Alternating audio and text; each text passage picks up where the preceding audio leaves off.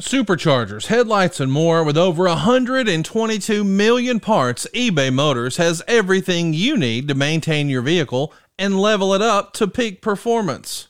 And with eBay Guaranteed Fit, your part is guaranteed to fit your ride every time or your money back. Stay on your A game with all the parts you need at the prices you want. It's easy to bring home huge wins.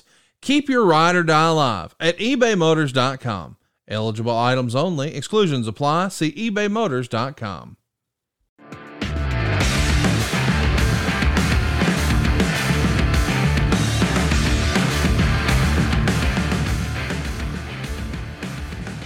All right, welcome in. Cube Show, college football podcast. We are a former radio show that is deceased and now have become a college football podcast. Usually we just review SEC teams on Sundays, go back through the games, and obviously only one SEC game yesterday, the SEC championship game. So we'll go through that, give you an idea there. But we got a little more to talk about. Uh, some coaching news around the SEC. We'll hit a little bit of that. And then we'll obviously get into um, the college football playoff. Maybe later this week, going to try to do like an SEC bowl preview, kind of look at some of the matchups, different things. Um, and then probably at some point, we'll do sort of an overall coaching change review, guys that are out, guys that are in. Um, I would do something with the portal, but it's just too much, man. Like it's it's just nonstop trying to keep up with that and where guys are going and who's out. It's uh and tomorrow you probably listen to this on Monday. It's this is when the floodgates open. So we are brought to you each week by Wickles Pickles, wickedly delicious. Go to your local grocery store and get a jar of Wickles as big as your head, like I have here. If you're not watching this on YouTube, I apologize, but I have a gigantic jar of Wickles right next to me. Uh, they were nice enough to send me some swag. I got my Wickles hat. I had two of them. My son stole the other one. He loves it. So that one's his. And uh, he can just pump Wickles all around the neighborhood. So, all right, let's get into it. We like to keep these short and sweet and get to what we saw in the film. Had a chance to go over to Atlanta yesterday, went to the SEC championship game. Um, it's a great environment, always is. Uh, Greg Sankey, Charlie Husty, and the guys do an amazing job putting that together. It was um, it was a lot different than 2019. I went to that game too, and the crowd percentage was leaning LSU, and it was about 80 20 Georgia fans for this one. I, I get it. I understand. A lot of LSU fans probably late September, early October weren't planning to go to this game. Georgia fans been scooting up these tickets for a while. When you knew it was coming back, you saw that schedule. Maybe you didn't think national championship or playoff, but SEC championship looked pretty good. And uh, Georgia wraps up an undefeated regular season and now an SEC championship. Uh, just a really impressive job by Kirby and his staff. Uh, you think about the change at defensive coordinator. Um, obviously, you had so many of those draft picks that were gone, mostly on defense. That group looked dominant at times again yesterday, but are there some real concerns? We'll talk about it. All right, so 50 to 30 hadn't been done many times. Speaking of scoring 50 points in the SEC championship game, Auburn's done it twice, Bama's done it once. Now Georgia has done it once as well. Um, offensively, I thought it was a really, really clean game for Georgia. Um, Stetson Bennett did not make a lot of high risk plays. Uh, he seemed to know exactly where he wanted to get the ball the majority of the time 23 of 29, 274, four touchdowns, no picks. Um, and you talk about pushing yourself into the Heisman conversation. It's a good LSU defense that he was able to do that against. I thought he did just that. I like the fact that they went to 19 early, got Brock Bowers involved, some quick stuff on the perimeter, down the field a little bit. And I tell you one thing you guys might not notice about him he does a great job in the blocking game as well. He is more than a willing blocker. He you can tell that he puts a lot into it, that it means a lot to him. He gets out there and goes after people and he does it with authority. He and I'll go ahead and throw in Darnell Washington too. That one on the TV broadcast probably much more noticeable because there are a few plays out on the perimeter that he was out there, and I'm I'm sure those guys uh, spent a lot of time just talking about what he was doing out there. He had a couple really nice blocks on a couple different plays outside to set some things up and really bust some longer runs. Um, I was glad he was okay after the one defender went low when he was out on the numbers because obviously they've changed that rule. It's a good rule. I like it both for offensive linemen. You see there for a tight end too, out on the perimeter, defender can't just dive at your knees to try to take you down. Um, I thought that was a good rule, and you saw it really implemented well there and was called well. And glad to see that nothing happened to zero on that play. Um, A couple of the guys up front for Georgia, I thought did a really nice job. Amarius Mims, 65, thought he had a really nice game. And I tell you, this is a young kid that I saw in the first spring game when he was in Athens. And I just looked at him and said, I remember walking over to Matt Luke and saying, Good God, that's a tackle. Because his arms just seem like they go past his kneecaps. He's got this small waist, this gigantic rear end, and these big shoulders. He's just a massive human being, but he looks super loose when he moves around. Like he doesn't move like an offensive lineman. I thought he did some really nice things, both in the run game and the pass game. Sedrick Van Pran was really nice inside. He does such a good job with his double teams, uh, just not not leaving too early. It's kind of the the opposite of what you saw with 75, the right guard for LSU. He's got so much power and he can just he feels like he can move a mountain but he doesn't have a great feel of how to stay with his double teams. And that was a couple of the times where you saw Carter kind of come through and be able to be problematic was when they had a chance to maybe squeeze that and they didn't. And if you're not going to squeeze a guy like him, you got no chance because you're not going to beat him with half a man. It's just not going to happen. So, uh, but Van Pran does a really nice job in the run game, staying square, staying with his double teams, knowing when to climb to a linebacker. He had a really good game yesterday. Xavier Truss, a guy that I've kind of been waiting on for a while too, thought he showed a nice motor. He was out on the perimeter running people down. There's one play where he's blocking an LSU defender and he spins off of him. He just latches onto another guy and drives him right into the bench. Um, love seeing that effort. And there were a couple plays too. You saw receivers for Georgia 10, 15, 20 yards down the field making blocks uh, on screen plays, on run plays. So when I see that, I see a group that just from an effort perspective knows what they're doing, knows how to handle their business, and are doing more than even what they're being asked to do on a series in, series out basis to try to make things happen. It's championship level football, is what it is. And the run game was really nice. I thought the Georgia offensive line asserted themselves there. They got really lathered up late in the third quarter, started leaning on a good LSU defensive line. Keep in mind, we talked about this game a little bit last week. Jaquelin Roy has had a really nice year. Wingo has had a really nice year. Uh, Ojulari and Gaye can both play out on the edge. It's a good group. It's not very deep. And that's, I think, what hurt LSU a little bit later in the game. But this is a group that's been problematic. And hey, 99 got his. He got in the backfield some, made some plays. 11 got in the backfield some and made some plays, but it wasn't consecutive plays. It wasn't continuous. Uh, it wasn't a situation where that was an issue with the offensive line on a regular basis throughout the course of the game. Thought the Georgia offensive line looked great. Thought they asserted themselves, imposed their will late in that game, did a really nice job in the run game. Here's the thing about the Georgia offense like, Monken's doing such a good job right now of mixing and matching things. Like you saw the quick game. All right. You saw a couple shot plays. Tight ends are involved in the passing game. Receivers, you hit some slants. You get five man protection, six man protection, seven man protection, play action protection, RPOs. You got some sprint out stuff. You saw the reverse pass on the two point conversion. I mean, the run game, we saw duo, toss crack, inside zone, counter, split zone. The one split zone went to the house almost, went for like 70 yards the variety of what you have to defend against this offense is ridiculous. And then consider on top of that, you're doing it with guys that physically are a mismatch for you almost all the way across the board. And then from a skill set perspective, are better than you in a lot of areas.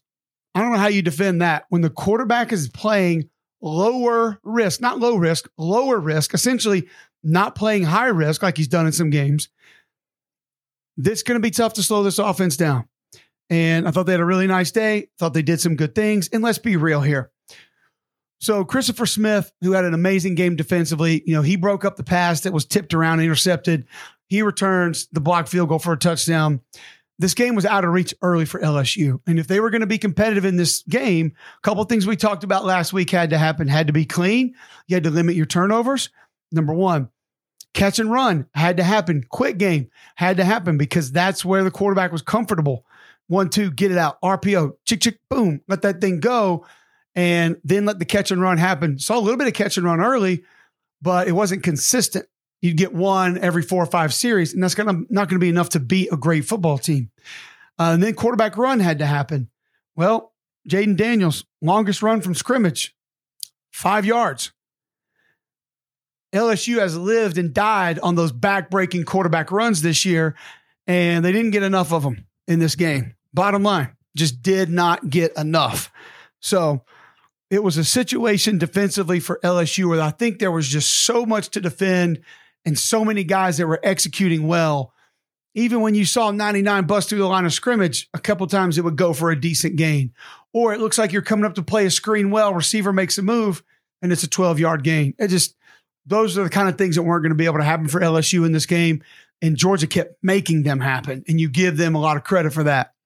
Uh, defensively for the Bulldogs, shot, thought Robert Beal showed a lot of speed off the edge. He's a guy I think can really help them here in the home stretch of the playoffs. He and 13, Williams, the freshman, he did some nice things off the edge. You saw one little dip and rip, and then also played the run well, kind of stuck the line of scrimmage there pretty tight a couple times. Uh, for a young kid, did some nice things. Beal had that strip sack as well, so he forces a fumble. I mentioned Christopher Smith; he did some good things, but man, Jalen Carter was a story. Jalen Carter, it's you know six three, six four, 300, 310 pounds, whatever it is. You are not supposed to be able to move this way, especially the lateral quickness, the agility, the swim moves over center and guard. You're not supposed to be able to make that happen.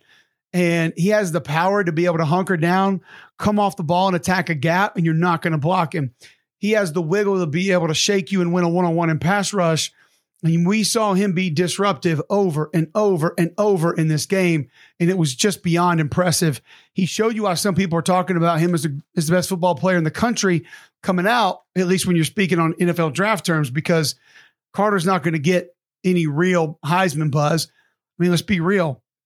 I mean, you had a kid from Alabama should have been at least a finalist last year, and he doesn't go. Quinnen Williams a couple of years ago should have been a finalist. He doesn't go. So you're going to have to do things that just we've never seen before, I guess, if you're a defensive lineman and be a Heisman finalist. But, you know, I think Quenton Nelson should have been a finalist a couple years ago at Notre Dame. And I'm not even sure he got a vote. So that, that, that, that thing is what it is. It's an argument for another day. Um, I will say that I think 10 for Georgia at linebacker is a guy that really feels like from beginning of the season to yesterday has come a long way. Rangy speed, good athleticism.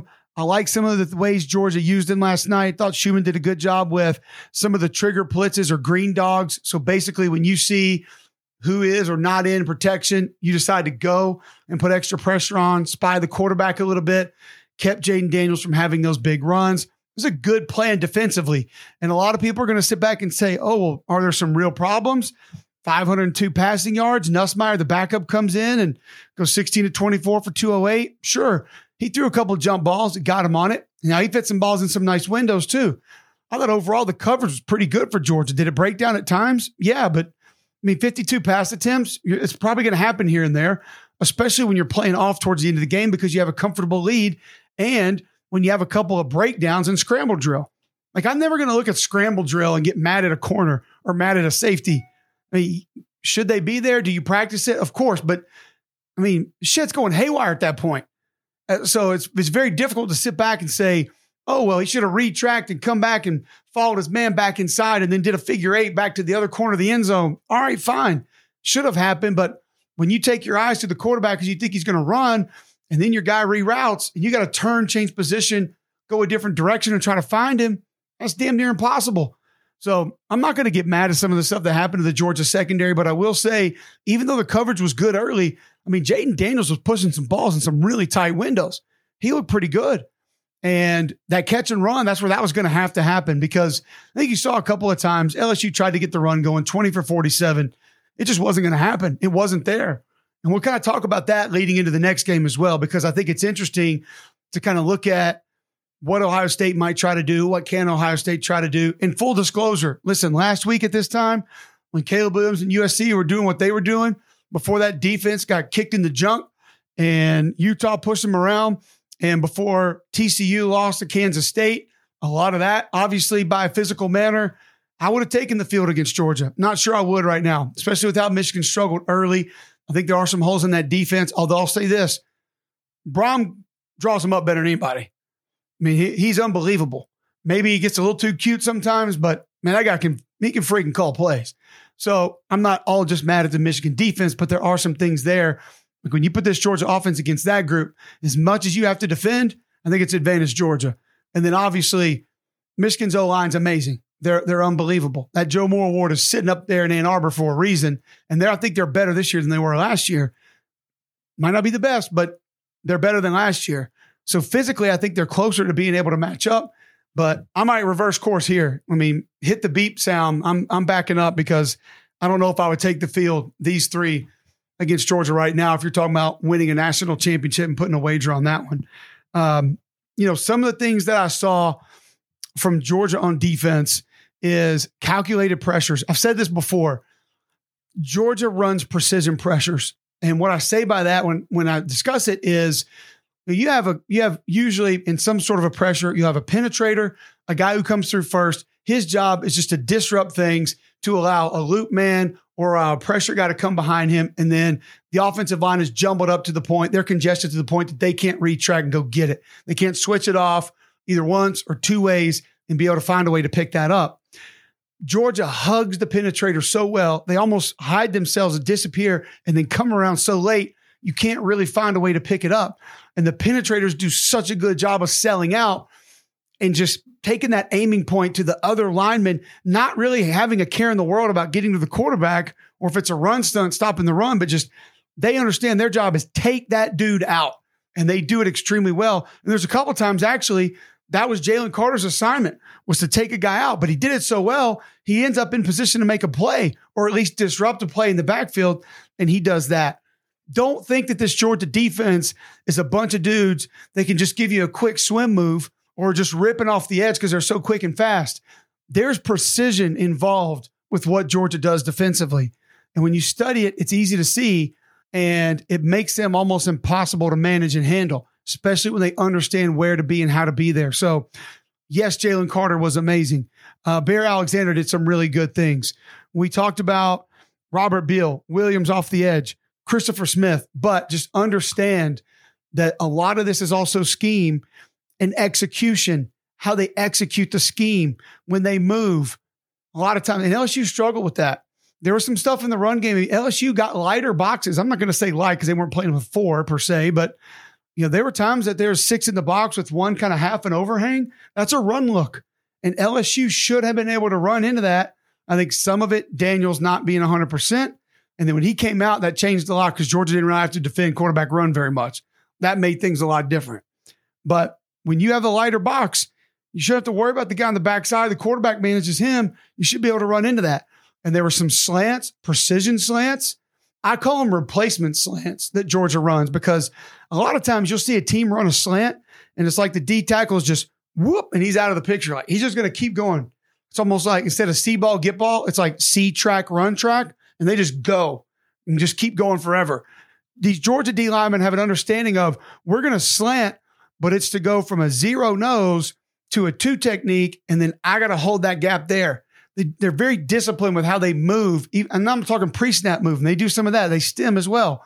But some of the post snap movement, which is right after the ball snap, they understand don't just flow and don't just keep going, have to maintain gap integrity after a stunt. Guys, there's not a lot of defenses that do that. I'm just going to be honest with you. You look all around college football, there's just groups aren't that disciplined to be able to do these kind of things. And Georgia's doing that, and they're doing it with elite talent at the same time. So I thought it was really impressive. LSU struggled with some of that movement, both pre snap and post snap. Um, I think it messed with their mind a little bit of who the read was, what the blocking assignments were, who the Mike linebacker was when they would stem, and then some of the post snap stuff. They just didn't pick it up well. Like I talked about, the middle three for that LSU offensive line did not do a very good job of trading things off and working their doubles. And when you slide protect a lot of times, and that's where everybody goes one gap over. So if you go here, you're ever taking a step to the right, your eyes should be back. Your eyes should be to where you're stepping to, and your body should stay back. And guys refuse to do it. So if my center's covered up, and there could be a chance that a guy tries to come in that A gap between I'm a guard in the center, I need to hug that if I'm uncovered here. Let my eyes play what's outside. If something comes back in, then I could come off and play that. LSU had some problems with that last night. It's one of the reasons that Georgia was able to be in the backfield and do a lot of things that they did. But this team's running on all cylinders, man. You see effort, you see execution. You see offensive linemen, tight ends, receivers trying to get extra blocks. You see running backs running hard. Uh, I thought McIntosh and Milton both ran the ball extremely hard last night. McConkey continues to be a vastly underrated weapon for this Georgia offense in a lot of different ways. Everybody knows what Brock Bowers is. He's incredible. But it's the fact that in Washington's a hell of a weapon, but it's how Washington blocks and how Bowers blocks and how McConkey blocks and how the backs block. And when you get a guy who comes in that hasn't been in a while, there's, I mean, it is, it's full go. So I have a lot of respect for how they're doing things right now. Um, and then defensively, it's the same thing. Like I said, you get a blitz, you get a stunt. The precision that comes along with the execution is incredible. You don't see it a lot of places, and they're doing it with elite talent. So when Stetson Bennett plays like he did yesterday, I'm just going to tell you right now, Georgia's not beatable. They aren't. Now, if he decides to get a little high risk or he's off, maybe that opens some things up for some different teams to be able to do some different things. And when now, you know, we'll kind of roll into oh, one more thing for LSU. I believe it's the fourth or fifth play of the game. Um, I just I got to shout this kid out because I've never seen anything like it. Well, I mean, I have, but not from a true freshman. Um, Emery Jones, uh, LSU freshman tackle. He is up against. Well, he's not. Jalen Carter's not lined up on him, but there's Jalen Carter's lined up down inside a little bit. And Jalen Carter actually got rolled up the play before. Big 75 got his hands on him and kind of finished him at the end of the play as a pass rush situation. He actually knocked him over in Emery, but he, he flattens him pretty good. So you can tell Jalen Carter's pissed on the next play. And it's a stunt. And it was almost a it was almost a faux stunt, fake stunt, because Carter goes inside out. And I think it was 32 was outside. He acts like he's looping back in, but then he drops off in coverage. So you're showing a stunt. Carter's then got contained, and you've got to end back in coverage. Well, and I'm trying to get to the play here on my iPad while I'm talking to you guys so I can tell you exactly what play it is. I had to watch it a couple of times because I almost couldn't tell if it was by accident, sort of. Um, and part of this, and the reason I talk about this because of who it's against. I mean, if, if it wasn't Jalen Carter, you know, I'd be like, okay, great, you know, pretty decent job, I guess. But you're talking about you know, the best player that's going to be available in this draft, period. And Emery Jones, you know, kind of, he kind of short sets it. And he, I don't know if he had an idea that, that Carter was going to come into him. I don't know if he had an idea that, you know, this was going to be some sort of a stunt, but it's early in the game. I think I got it right here. I think it's play six. All right. So play six is where Carter gets rolled up. And then you can tell he just got a mat on after that. So he's teeing off on Emery Jones on the next play. He's like kind of in a four eye, right in the B gap. 32's outside. He kind of shows loop, but then just kind of stays. I bet he's sort of spying for, you know, quarterback run. Um, ends up kind of taking John Emery out of the backfield.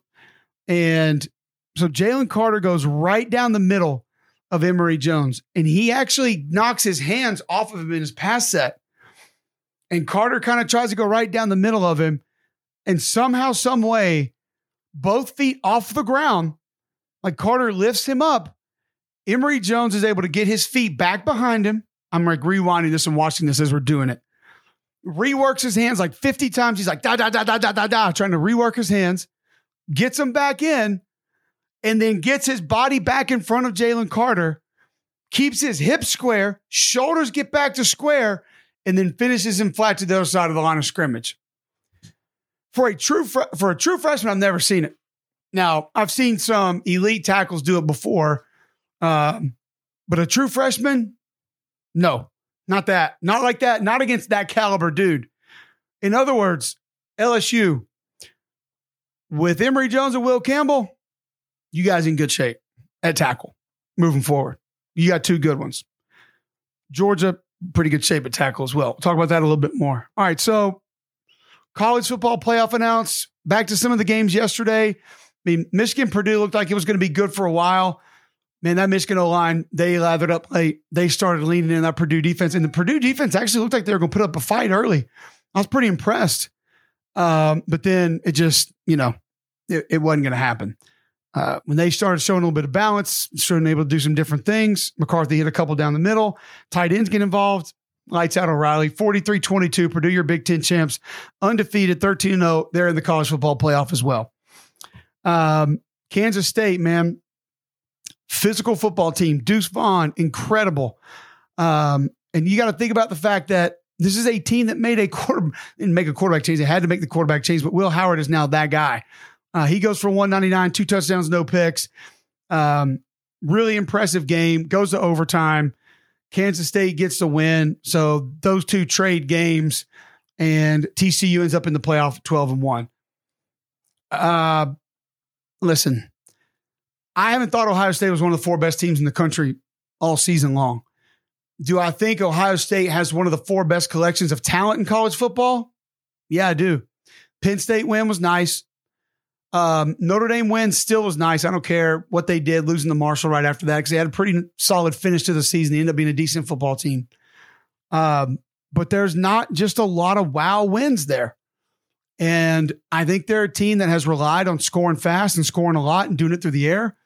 Um, and when you can when you can excuse a poor performance by wind against a team that can't even get to 500, we got some problems. And you get run on your own home field, then I've just got some problems. But the biggest problem here is, I think, with Ohio State, with Alabama, with Tennessee, I can convince myself that all three should be in. I can convince myself that all three should be out. So then it just comes down to the eye test that we talked about. Tennessee's got an ugly loss, no doubt. They have better wins. Uh, Alabama doesn't have a win against a team with nine wins. And Tennessee's got multiple. Um, so Ohio State's got a couple decent wins and a loss to the number two team in the nation. So you look at Tennessee's losses. One of them's fine on the road to the number one team in the nation. Didn't look good, but still, it's okay. That South Carolina loss is ugly. Now, that team's not terrible, but the way it happened was ugly.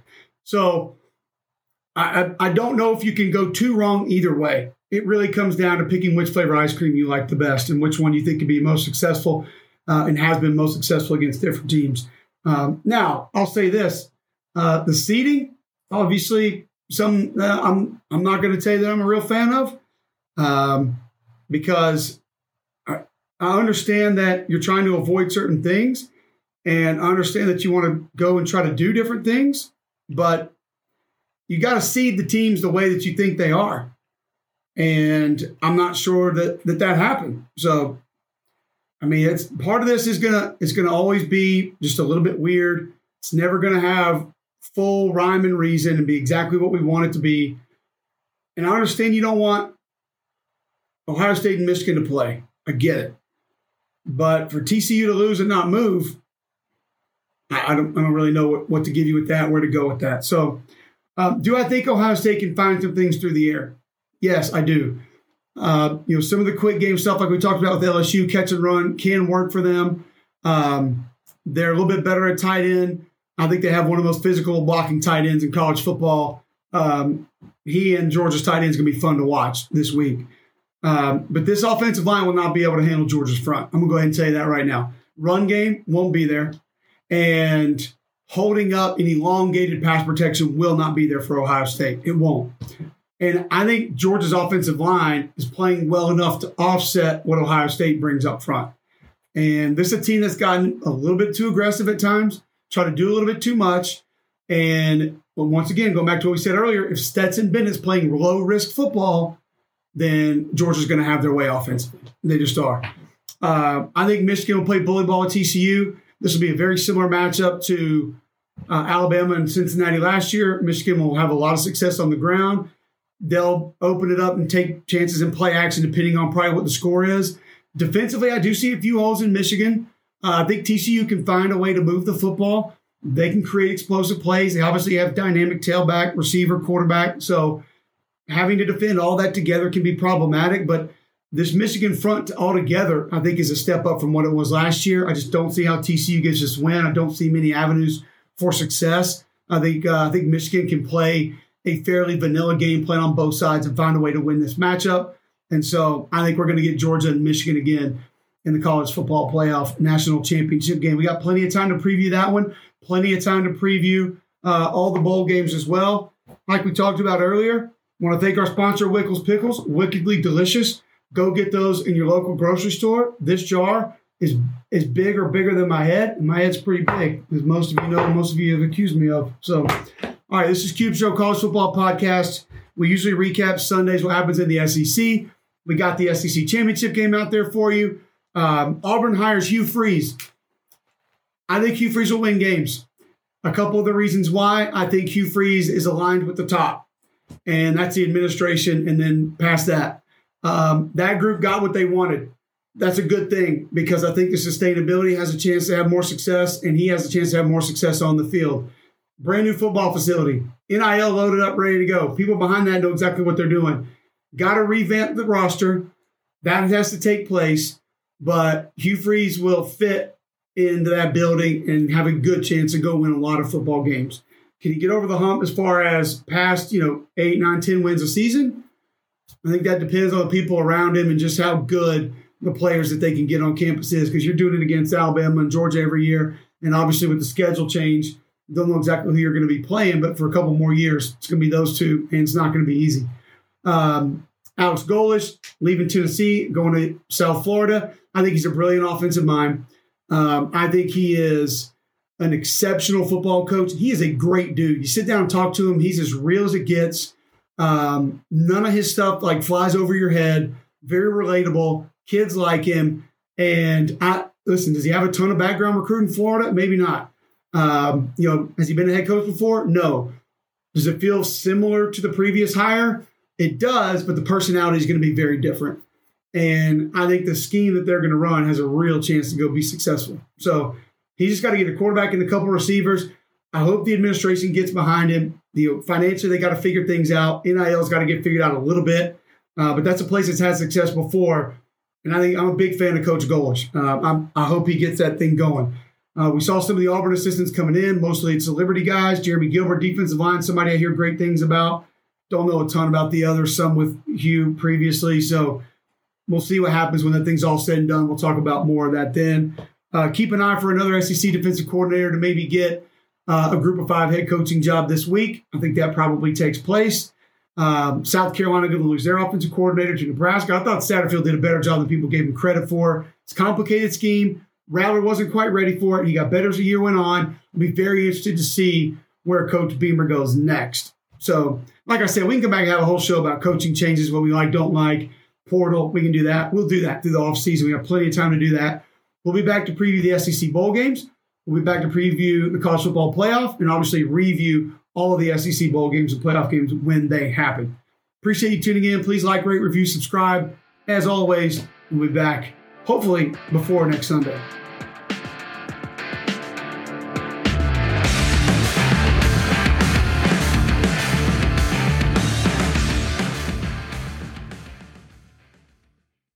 Bigger Pockets portfolio of podcasts are worthy of your investment. We're having a real conversation as real real estate investors. New episodes available every day. It's important to buy where it makes money and not necessarily where you want to travel to. Bigger Pockets, On the Market, Rookie Real Estate, or Money Podcast. The purpose of flipping is to create more cash so then you can reinvest into other types of properties. The Bigger Pockets Podcast on YouTube or wherever you listen.